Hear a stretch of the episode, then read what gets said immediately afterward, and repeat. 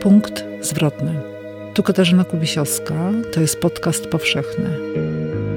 Zapraszam na cykl rozmów o punktach zwrotnych w życiu i końcach, które stają się początkiem. Gościem dzisiejszego odcinka jest Juliusz Chrząstowski. Ja byłem w podstawówce Usiek. Może Usiek spróbuję, a Usiek był wtedy raczej z tych typów tak, takim klasowym prymusem od świadectw z czerwonym paskiem. No i nagle coś w mnie tknęło i, i byłem tym urwisem. Wywróciłem e, ławkę, krzesło, złamałem linijkę, zacząłem krzyczeć. Dostałem brawa, wszyscy, wszyscy byli totalnie zdziwieni, że zobaczyli moją inną stronę i ja sam siebie wtedy zobaczyłem, że jestem, przez moment byłem kimś innym zupełnie.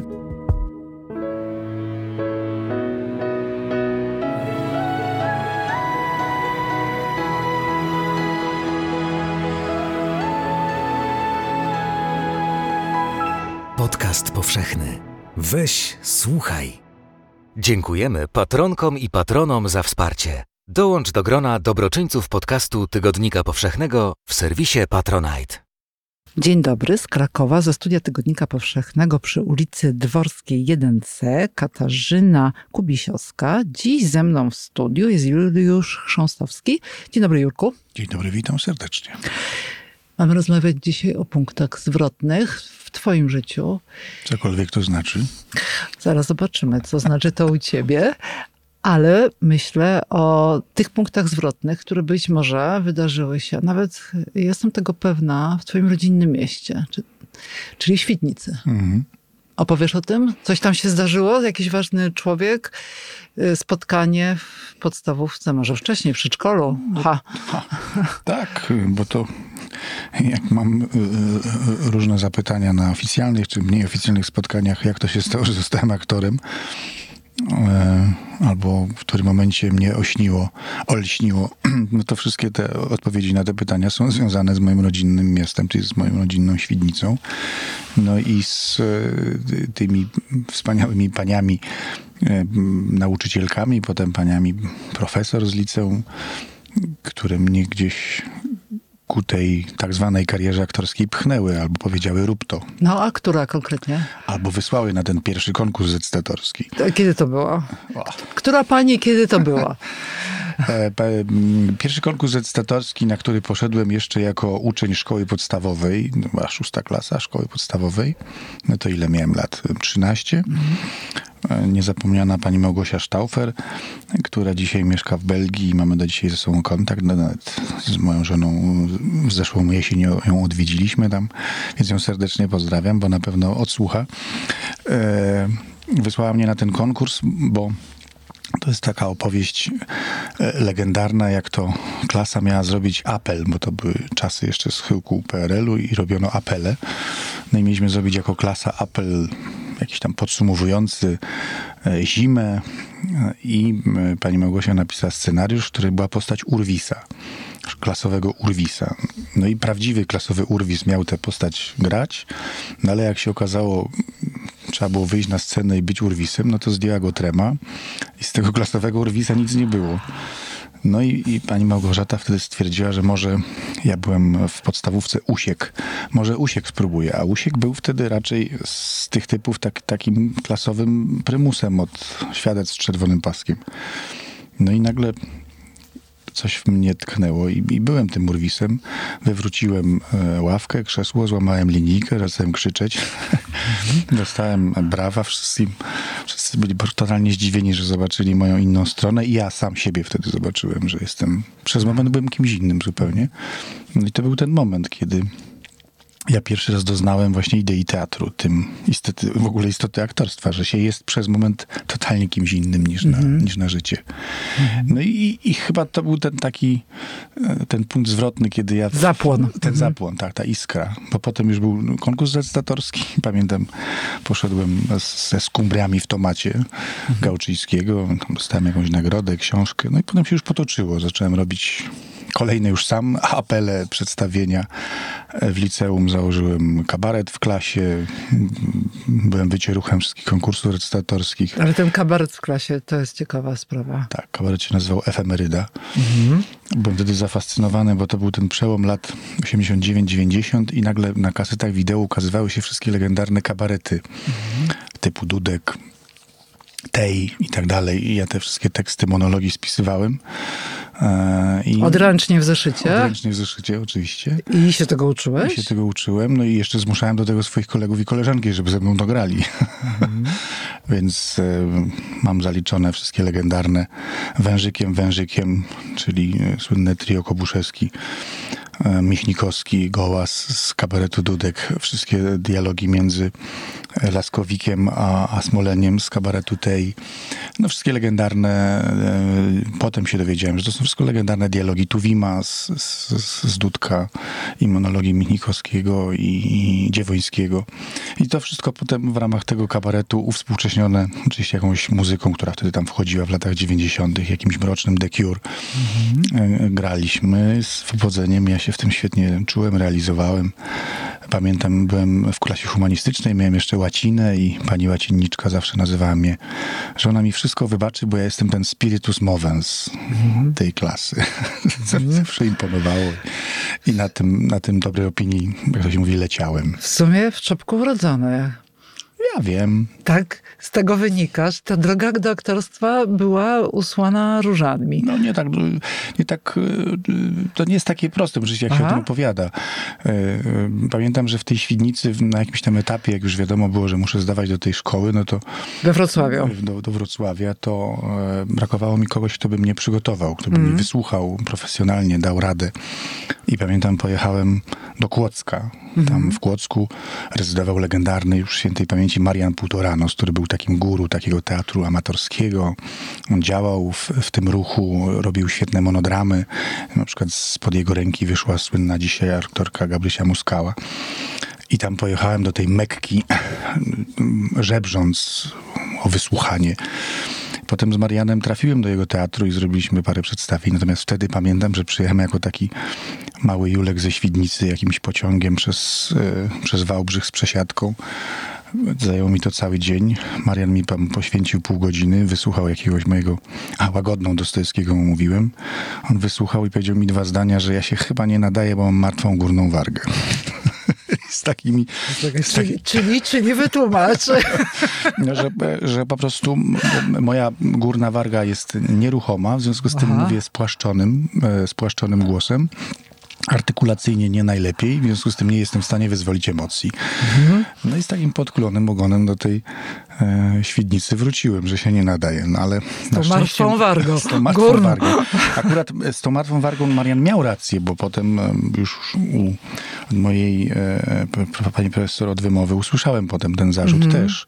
E, oczywiście pracowałem, ożywiłem tę martwą górną wargę. Dzisiaj ona chyba już nie jest martwa.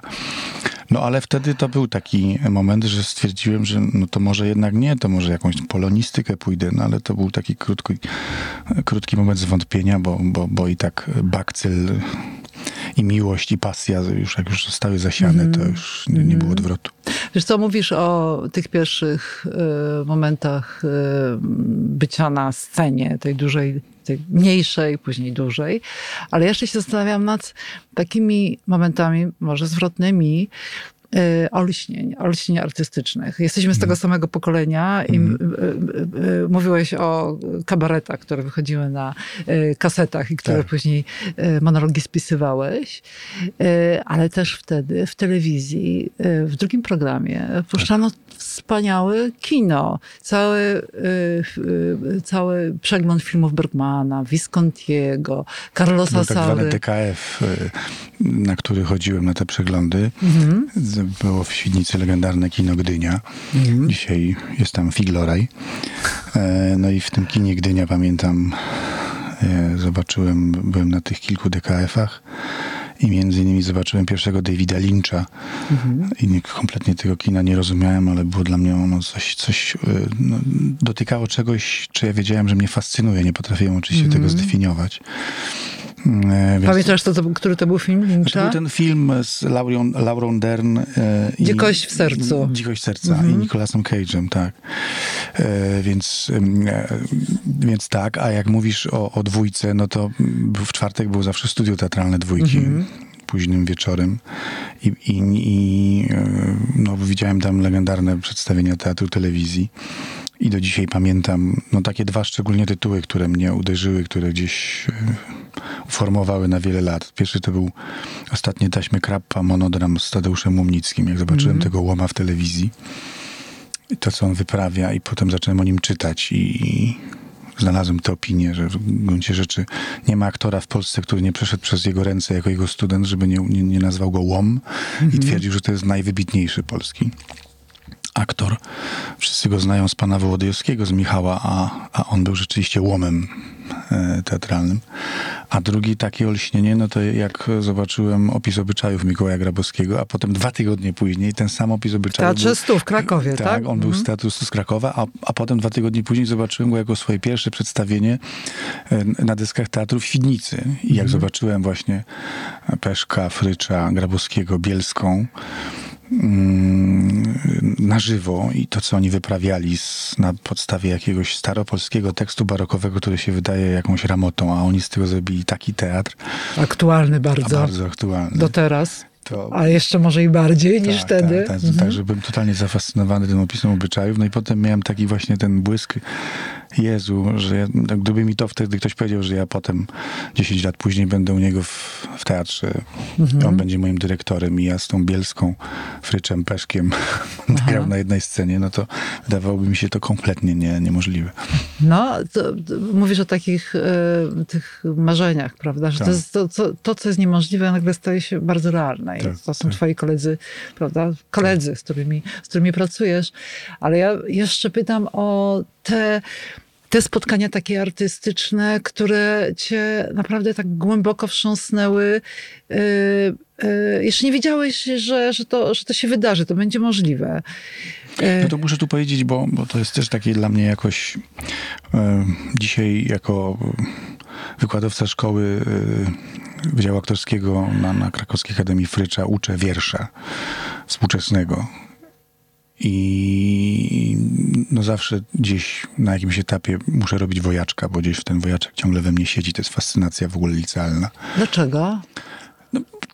To jest coś jakiegoś, no pamiętam, by, był ten moment, y, pewnie też się na to załapałaś, że nagle wraz z, z, z nową erą, upadkiem komuny weszło te wszystkie teksty, które były w drugim obiegu tak zwanym, Tak, nie? tak. I się nagle pojawiło to, że wszyscy słuchaliśmy Koena i czytaliśmy Koena Mhm. w tłumaczeniu Zębatego, że e, t- pojawił się Stachura i jego wszystkie Mhm. dostępne wiersze, no i gdzieś też w tym obiegu jako kaskadera literatury, Mhm. przynajmniej w, w- dla mnie wrócił wojaczek i można było go wszędzie już dostać, czytać, bo on zaczął Tak. być wydawany. Jeszcze wtedy w, te, w, w, w tym gronie był Chłasko. Tak, wtedy. tak. O, no, i oczywiście Pinki dwudziestoletni i Chłasko, oczywiście.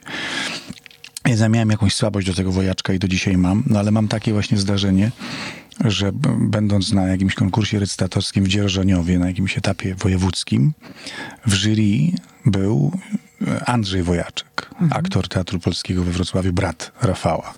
Wielki facet, takiej postury chyba nawet trochę większy ode mnie, z pięknym, ciemnym głosem. Ja akurat w Radiu Wrocław słuchałem, jak on czyta Lolitę Nabokowa. I jak zobaczyłem, że on jest w jury, to ja byłem tym totalnie e, z jednej strony onieśmielony, z drugiej strony byłem przeszczęśliwy, że widzę brata wojaczka, aktora, tak wielkiego aktora na, na żywo i że on będzie jeszcze mnie oglądał i oceniał. I pamiętam, że tam no, dostałem na tym konkursie jakąś nagrodę, ale to jakby mniej ważne. Ważniejsze było to, że pamiętam już wszyscy się rozjeżdżali z tego Dzierżoniowa do tych swoich miast i miasteczek i on do mnie podszedł przed ośrodkiem kultury, klepnął mnie tak tą swoją wielką ręką w, w plecy i powiedział coś w stylu rób to, znaczy idź w to. W sensie idź do tej szkoły, zostań tym aktorem, bo, bo masz to coś. Ja to potraktowałem jako takie boskie naprawdę uderzenie. Jako Od takie- Rafała Wojaczka. od- od- Pośrednio. Pośrednio, tak, tak. E, Więc ten Andrzej Wojaczek no, gdzieś, y, y, tak jak wróciłem od Mariana półtora nosa załamany, to po tym dzierżoniowi wróciłem uskrzydlony. I, Mhm. I pomyślałem sobie, że jak taki ktoś mi powiedział rób to, no to no tak, no to, to będę to robił. Mhm. No, a ta szkoła teatralna, tam spotkałeś jakichś ludzi, którzy, którzy może właśnie poprzez y, przez łom, przez łamanie, y, przez trudy, przez y, no wcale nie dopieszczanie, bo też z tym mi się kojarzy jednak praca Oczywiście. aktor z, ze sobą aktora, którzy cię cz- czegoś nauczyli, którzy być może właśnie byli na twojej drodze osobami, które... Bardzo ważnymi. Mhm. Tak. Ja w ogóle studiowanie we Wrocławskiej Szkole Teatralnej wspominam niezwykle pięknie i zawsze z sentymentem, bo e, na Wydziale Aktorskim we Wrocławiu jeszcze studiowałem w latach 90., wtedy, kiedy ta szkoła była w małej willi po niemieckiej na Krzykach. Dzisiaj to już jest taki kombinet połączony z Wydziałem Lalkarskim. A myśmy wtedy, wszyscy studenci byli zamknięci w małej willi, znaliśmy się wszyscy jak łysy konie, jedliśmy w, razem w bufecie, uczyliśmy się razem tekstów, chodziliśmy razem na ogród i, i po kolację do Supersamu. I to był taki naprawdę czteroletni, piękny czas życia w pewnej komunie ze studentami. No i, i, w- i tym wszystkim jeszcze się e, spotykało tam totalnych frików, którzy nas uczyli, bo z jednej strony no, ta specjalizacja ruchowa, która tam do dzisiaj jest, to, że mogłem spotkać na przykład mm, e, ludzi, którzy mieli styczność z Grotowskim, z Tomaszewskim, bo to z tym, tym Wrocław stał, nie? że oni jeszcze, jeszcze wtedy funkcjonowali i, i opowiadali o tych e, swoich doświadczeniach, lepszych, gorszych, ciężkich. E, To, że spotkałem na swojej drodze e, panią profesor Krzesisławę Dubielówną, która ostatnio widziałem, że obchodziła e, 60-lecie chyba bycia na scenie i do dzisiaj jest aktywna i miałem z nią wiersz i ona mi gdzieś jakąś klapkę pootwierała, co z tym tekstem mówić, kiedy się stoi na scenie, że właśnie złamała mnie po, po kilka razy Teresa Sawicka e, na, na scenach współczesnych, że dręczył mnie z chłaski Jerzy Szejbal, e, mój opiekun roku, że miałem prozę z Grażyną Krukówną właśnie. No to, to są te, te, te, te takie spotkania, no, które no i że, że w ogóle o tym, jak żyć w tym zawodzie, uczył mnie profesor Bielunas. O.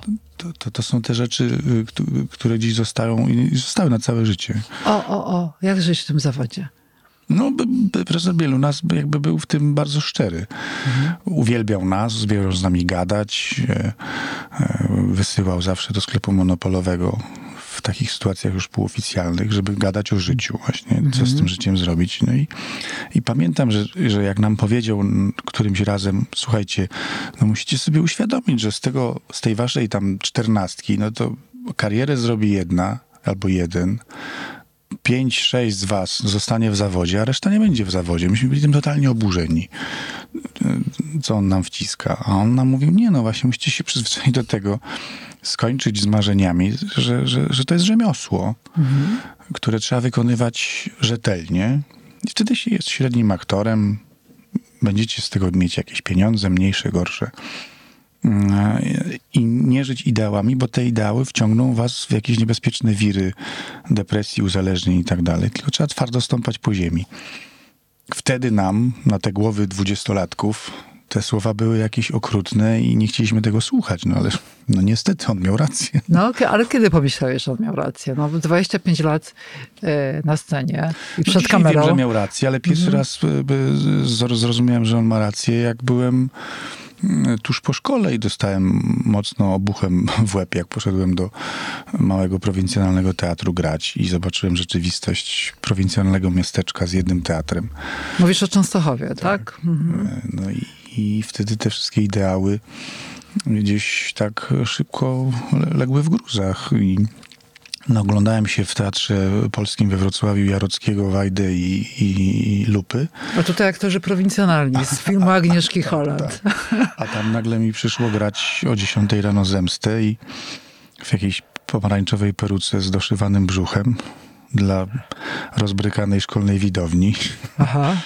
E, I nagle zobaczyłem, że w teatrze a gra się o 10, a próbuje o 18. Mhm. No i, i, i dobrze, że mogłem uciec z tej Częstochowy szybko. E, No bo tak sobie myślę, że gdybym tam został, to, to chyba bym chyba wcześniej czy później odszedł od tego zawodu, no bo, bo, bo nagle by się okazało, że jestem nim totalnie rozczarowany. Dołącz do grona dobroczyńców podcastu Tygodnika Powszechnego w serwisie Patronite. A jakbyś odszedł od zawodu, to co byś mógł robić? Pewnie to, co ty. Czyli- Bo bardzo chciałem być zawsze też dziennikarzem. Aha. Mnie to fascynowało. Właśnie to, to że chodziłem na te DKF-y, że oglądałem. Aha. Ja to wszystko czytałem, te recenzje, prenumerowałem ekran, Mhm. kino i tak dalej. Film. Film też. E, więc pewnie posz, poszedłbym w tą stronę. Może bym pisał o tym, nie wiem. No tak, tak, tak gdzieś się sytuuję, bo, bo to była jakaś taka pasja młodzieńcza i ona we mnie nie zanikła. Tak? Do dzisiaj też staram się to wszystko śledzić, czytać, oglądać, mieć na ten temat jakieś zdanie. I, e, więc pewnie, pewnie tak by to było. No ale z drugiej strony no, nie, nie chcę gdybać, bo to Potem na jakimś etapie życia zrozumiałem, że mnie pasjonuje ogrodnictwo, jak już miałem dom z ogrodem, więc może byłbym ogrodnikiem, no nie wiem, więc wiesz, Czy ta pasja do ogrodnictwa się utrzymała? tak. Więc jak mi dzisiaj dałaś w prezencie tygodnik powszechny z nasionami trafy, to się naprawdę ucieszyłem. Tak, z- zgadza się. tak było. Bo, no właśnie, bo, bo, bo e, natychmiast je posieję. A, ale Jurek, co jest y, takiego fascynującego w ogrodnicy, że po prostu zasadzasz i z tego... Że ci to rośnie. Tak, i że to ty zrobiłeś. Że i to ja to zrobiłem. Pośrednio twoje tak, dzieło. Że to tak? jest moje pośrednie dzieło i że to cieszy. I że potem się musisz tym opiekować, bo to nie, nie polega na tym, że kupujesz kwiatek ze szkółki roślin, wsadzasz go do dobrej ziemi uniwersalnej, którą też kupiłeś w szkółce roślin, podlejesz dwa razy i jest. Nie, Mhm. bo to jakby to, to nie w tym. No, jeśli tego, ten tulipan, który teraz pięknie kwitnie, Mhm. mam 150 cebulek, to trzeba je zawsze, e, wiesz, jak one przekwitną w okolicach czerwca, lipca wykopać, przesuszyć przez lato. Potem przesuszone przez lato w okolicach głębokiej jesieni, październik, listopad włożyć do ziemi, zaplanować, gdzie one będą mogły na wiosnę zakiełkować. Na wiosnę em, okrywać, potem odsłaniać, podlewać z nawozem, chuchać, dmuchać, żeby zakwitły, żeby nie zmarzły. No i teraz możesz się w maju nimi cieszyć, ale w gruncie rzeczy pracujesz na ten maj y, cały, Cały rok. rok. I tak jest Proces. z każdą, z każdą, z każdym typem rośliny, która jest wieloletnia. Kwiatem, krzewem. Rozumiem, że masz bardzo dużo książek na temat ogrodnictwa. Tak, bo to jest y, też fantastyczna dziedzina, kto, do której się, musisz się cały czas uczyć, no bo ty, z każdym, y, wiesz, potem zaczynasz szukać jakichś ciekawych gatunków, nie? No to no poznajesz, a taki, a taki, a on już jest w Europie, a on już jest w Polsce, a, a jest możliwe, że nie zmarznie, że są już sposoby na to, żeby go mieć też tu, że on, mimo że pochodzi tam gdzieś z Ameryki. Więc tak y, w- człowiek wchodzi w to całym sobą i doczytuje, sprawdza i potem, no takich jak teraz jest ten maj i kwiecień, to ja tylko cały czas jestem zły, że nie mogę być non-stop w domu i nie siedzieć na ogrodzie i, i z żoną się fascynować. Coś nam wzeszło, co nie wzeszło, coś zostało zjedzone przez szkodnika i człowiek jest zły, a, a to jednak się oszczędziło i przeżyło zimę. Jak pięknie, że przeżyło. To są takie, wiesz, no takie małe szczęścia nasze. Mm, A taka największa y, duma twoja ogrodnika, coś co po prostu y, urosło, a, mogło, a mogłoby się to nie zdarzyć. Wiesz co, no, y, w pewnym momencie y, odkryłem taką, taką roślinę, kwiat, który się nazywa po polsku paciorecznik, ale on jest bardziej znany jako z łacińskiej nazwy kana. To są takie charakterystyczne, długie, zielone liście, które mają takie pomarańczowe i białe kwiaty. To jest bardzo popularne, szczególnie na Bałkanach i w krajach południowych. Oni tam to sadzą w takich kępach, w ogóle na zimę nie wykupują, to, to zawsze jest. My tu w Polsce musimy to na zimę, jak, jako takie te karpy, e, przechować w ciepłych warunkach, więc wykopać, potem wkopać. Natomiast to jest fascynujące, że wchowasz tą cebulę, która jest no, wielkości takiej mojej ręki, po czym od początku teraz gdzieś już od maja zaczyna startować i jest w stanie wyrosnąć na mój wzrost, nie? czyli w stanie wyrosnąć te dwa metry i ten kwiat jest na dwa i pół. I obserwujesz to przez całe lato, to y, y, podlewając, nawożąc, widzisz jak to ma metr, półtora i potem gdzieś w okolicy września zakwita i masz tę satysfakcję, że te dwa i pół metra kolejny raz udało ci się wyhodować. I to jest ten paciorecznik. Imponujące. Tam odpoczywasz, rozumiem. Tak, tak, tak. No, myślę, że to się wzięło z tego, że jakby z, e, zrozumiałem, że bycie w ogrodzie ono mnie, y, że ja świetnie wypoczywam, ale też y, świetnie resetuje wszystkie to, co człowiek ma w głowie, kiedy pracuje w teatrze, gra rolę, jeździ, jeździ na plan, ma zajęcia ze studentami, że to czyści głowę, no bo, bo gdyby tak cały czas żyć tymi emocjami tych postaci, które grasz na co dzień, a czasami są to bardzo mroczne postaci, no to y, potrzebny jest, y, potrzebny jest reset głowy i wyczyszczenie umysłu, żeby, żeby zrzucić z siebie te emocje, które, w które się w, człowiek wprawia, które, które wibrują w tobie, kiedy grasz y, tyrana, dziecko, polityka, króla, zdrajcę i tak dalej, i tak dalej. Gospodarza. Gospodarza. Właśnie. No, a jak wychodzisz z tego swojego ogrodu, to gdzie jeszcze odpoczywasz? No, jako mieszkaniec wsi, no to nie jest chyba dzisiaj nic e, nowego, że mamy dwa psy, mamy dwa koty, wszystkie zwierzaki z azylu i że te dwa psy są miłośniakami długich spacerów. Tam w tych naszych okolicach podkrakowskich mamy taką możliwość, że chodzimy na długie spacery po polach, gdzie, gdzie są tylko pola, e, sarny, zające i nasze psy i, i one biegają luzem i czują ten zew wolności. A, a, a w tych polach można też obserwować to, jak się zmienia świat wraz z porami roku. Więc te długie spacery też mi niedługo, bardzo dużo dają. Niekiedy te spacery się przeradzają w jakiś truchcik czy jogging i tak dalej. Więc no, no to, to też to jest też świetna taka sposób na, na odpoczynek i na to, żeby jednak się odciąć na moment od tego życia zawodowego. A z ludźmi? Z jakimi ludźmi wypoczywasz? E, jak się jest na tej wsi, powiem ci, to nawet z, moją żoną Martą nagle tak stwierdziliśmy, że nie do końca aż tak potrzebujemy tych ludzi. Wiesz, że jakoś y, będąc cały czas w tym biegu zawodowym i mając styczność codziennie z różnymi ludźmi, to jak się już jest tam, to to jest takie, taka nasza mekka, że tak jak jesteśmy sami dla siebie, to jest nam idealnie. I nie, nie mamy takiego parcia, że musimy mieć y, ludzi, gości, spotkania, bo to wszystko załatwiamy tu w Krakowie. A tam ten, te 120, te 12 arów i te, i te pola tuż za nami, to jakieś, nie, nie mam takiego poczucia, że potrzebuję tych ludzi właśnie. Y, Tam się najlepiej czuję z, z tymi naszymi zwierzakami pociesznymi. A punktem zwrotnym w twoim życiu było ojcostwo? Tak, Jest? tak, No. skąd wiesz? O, jakoś tak się domyślam. Tak, jak- rozmawialiśmy wiesz, przez telefon i tak mi powiedziałaś o tym punkcie zwrotnym, no to oczywiście w życiu zawodowym to te, te olśnienia tam świdnickie. E, ale tak na życie to gdzieś e, wyjście z nastolatka, a takie naprawdę dorosłe życie, no to jest ten moment gdzieś tam w grudniu 23 lata temu, kiedy w Łodzi urodził się mój pierwszy, urodził się pierwszy syn Karol. 29 grudnia, gdzieś noc. Szpital Wielki Kopernika, mroźno, pusto, dość ponuro. A ja przeżywałem euforię o drugiej w nocy i chciałem wycałować taksówkarza i, i jechałem do, do, do, do teściów szczęśliwy, że jest Karol na świecie. Tak, tak. No i potem, i potem to, że, że człowiek obserwował i jeździł z nim wózkiem, potem kolejnym wózkiem, potem przeżywał jego przedszkole, potem jego przeprowadzkę do Krakowa i to, jak to źle znosi.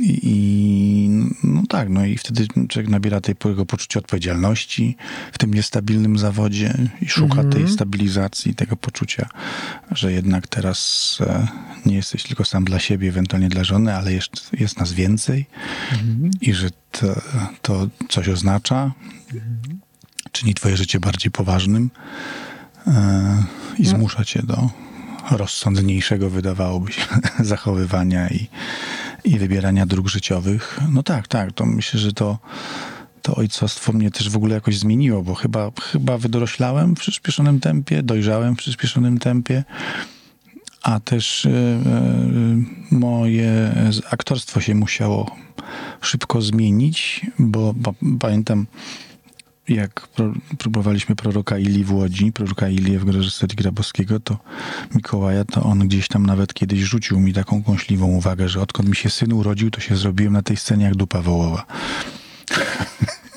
Wziąłem sobie to głęboko do serca. I stwierdziłem, dobra, to będę już teraz, e, żeby udowodnić mojemu dyrektorowi, nie będę wołowy, tylko będę męski, silny. I od tamtej pory zacząłem strasznie, szczególnie przed kamerą, grać dużo takich ról właśnie twardych e, gliniarzy, gangsterów, e, ciężkich facetów, mrocznych. Mhm. Więc jakiś też punkt zwrotny w karierze. Choćby w Odwilży, ostatnim serialu, Tak, prawda, tak. który można zobaczyć. No tak, no i właśnie i, i tak widzę, że, że, że jak dz- dzwonią do mnie e, z propozycjami, szczególnie jeśli chodzi o polskie seriale czy, czy fabuły, czy nawet studenci szkół filmowych, którzy chcą, żebym zagrał w ich etiudach czy, czy, czy dyplomach, no to tak idzie to takim e, pewnym stereotypem mrocznego, silnego, twardego faceta. Nawet się ostatnio śmieję, że mam teraz taki etap, że gram samych ojców. Ojców w skomplikowanej relacji z córką, ojców w skomplikowanej relacji z, e, z synem. Zazwyczaj te relacje są skomplikowane. No bo nie byłoby o czym opowiadać, nie? No więc, e, no ale jakby nie, absolutnie się temu nie sprzeciwiam. Rozumiem, że to taka ko- kolej rzeczy. No, za, za pewnie za 10 lat oby będę grał już dziadków może. No. Mm. A chciałbyś zagrać jakąś postać, którą, której jeszcze nie zagrałeś, nikt ci nie zaproponował? Wiesz co, to, rozmawialiśmy, pytałeś mnie, co dzisiaj robię. Stąd jadę od ciebie do, do teatru na nieboską komedię Wszystko powiem Bogu. Do dzisiaj, mając te tyle lat, ile mam, gram w tej nieboskiej ósmy sezon Orcia, czyli dziecko, ślepe. E, Dziecko hrabiego Henryka. E, No i to jest ten challenge aktorski i coś kompletnie dla mnie fascynującego, że, że wchodzę na te, zmieniam te, te, te piórka, mentalność, osobowość i jak wchodzę na te trzy godziny właśnie na scenę, to, to czuję się tym dzieckiem nadal, więc to mnie bardzo cieszy, że nadal się czuję tym orciem i że e, podobno dalej jest to wiarygodne, że jestem e, nadwrażliwym, dziwnym orciem, ślepym, ale który ma jakieś światło w sobie, który nadwidzi to, czego inni nie widzą. Tak poetycko brzmi, ale coś w tym jest właśnie. Więc jeśli mówisz o tych takich właśnie e, zadaniach aktorskich, które są nieoczywiste, jakby przełamujące pewien stereotyp na, na swój własny temat, no to pewnie jeszcze sporo takich przede mną, oby się zdarzały.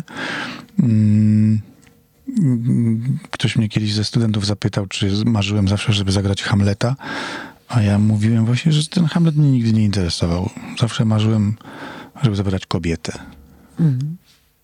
Konkretnie? Imię, nazwisko, Nie. sztuka, powieść. E, No może się to dopiero napisze, no nie wiem. Z- Zagrałem mm, na przykład parę postaci, które były na granicy takiego andry, jakby Nie, nie, nie, nie było wiadomo, czy to jest mężczyzna, czy kobieta, że jest jakaś nieokreślona płeć. Mm, A w związku z tym inna zupełnie wrażliwość, inny charakter postrzegania świata. To mnie bardzo fascynowało. E, No i, i ta kobieta ciągle czeka. No. Rozmawiamy o y, tym, co się zdarzyło, a ja na koniec chciałabym się o punktach zwrotnych, o jakichś przełomowych y, zdarzeniach, sytuacjach z twojego życia, z przeszłości. Ja bym się ciebie na koniec chciała zapytać o to, co byś, y, co byś chciał, żeby się zda- zdarzyło w najbliższym czasie, w twoim życiu. A może nie tylko w twoim.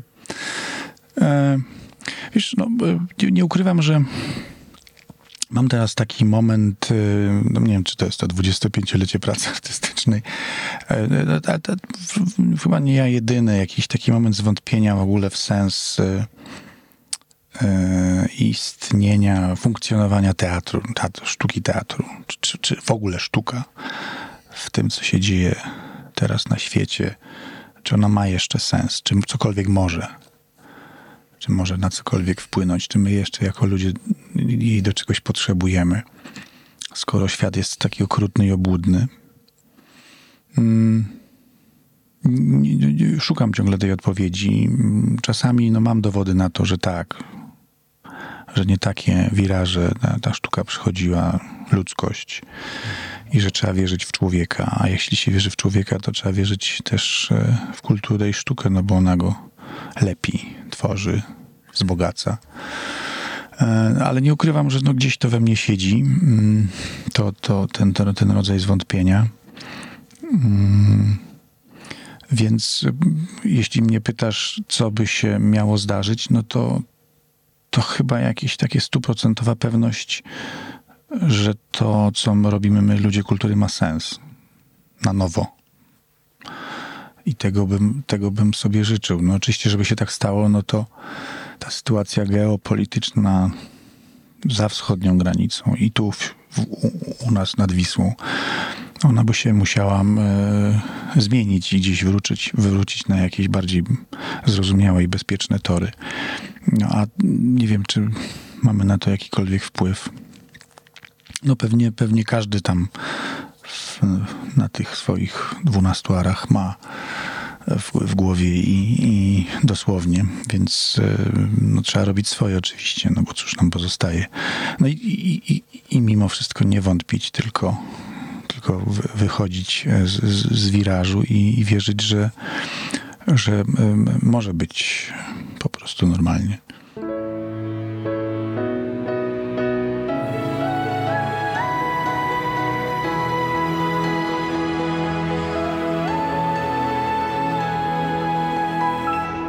Podcast powszechny. Weź, słuchaj.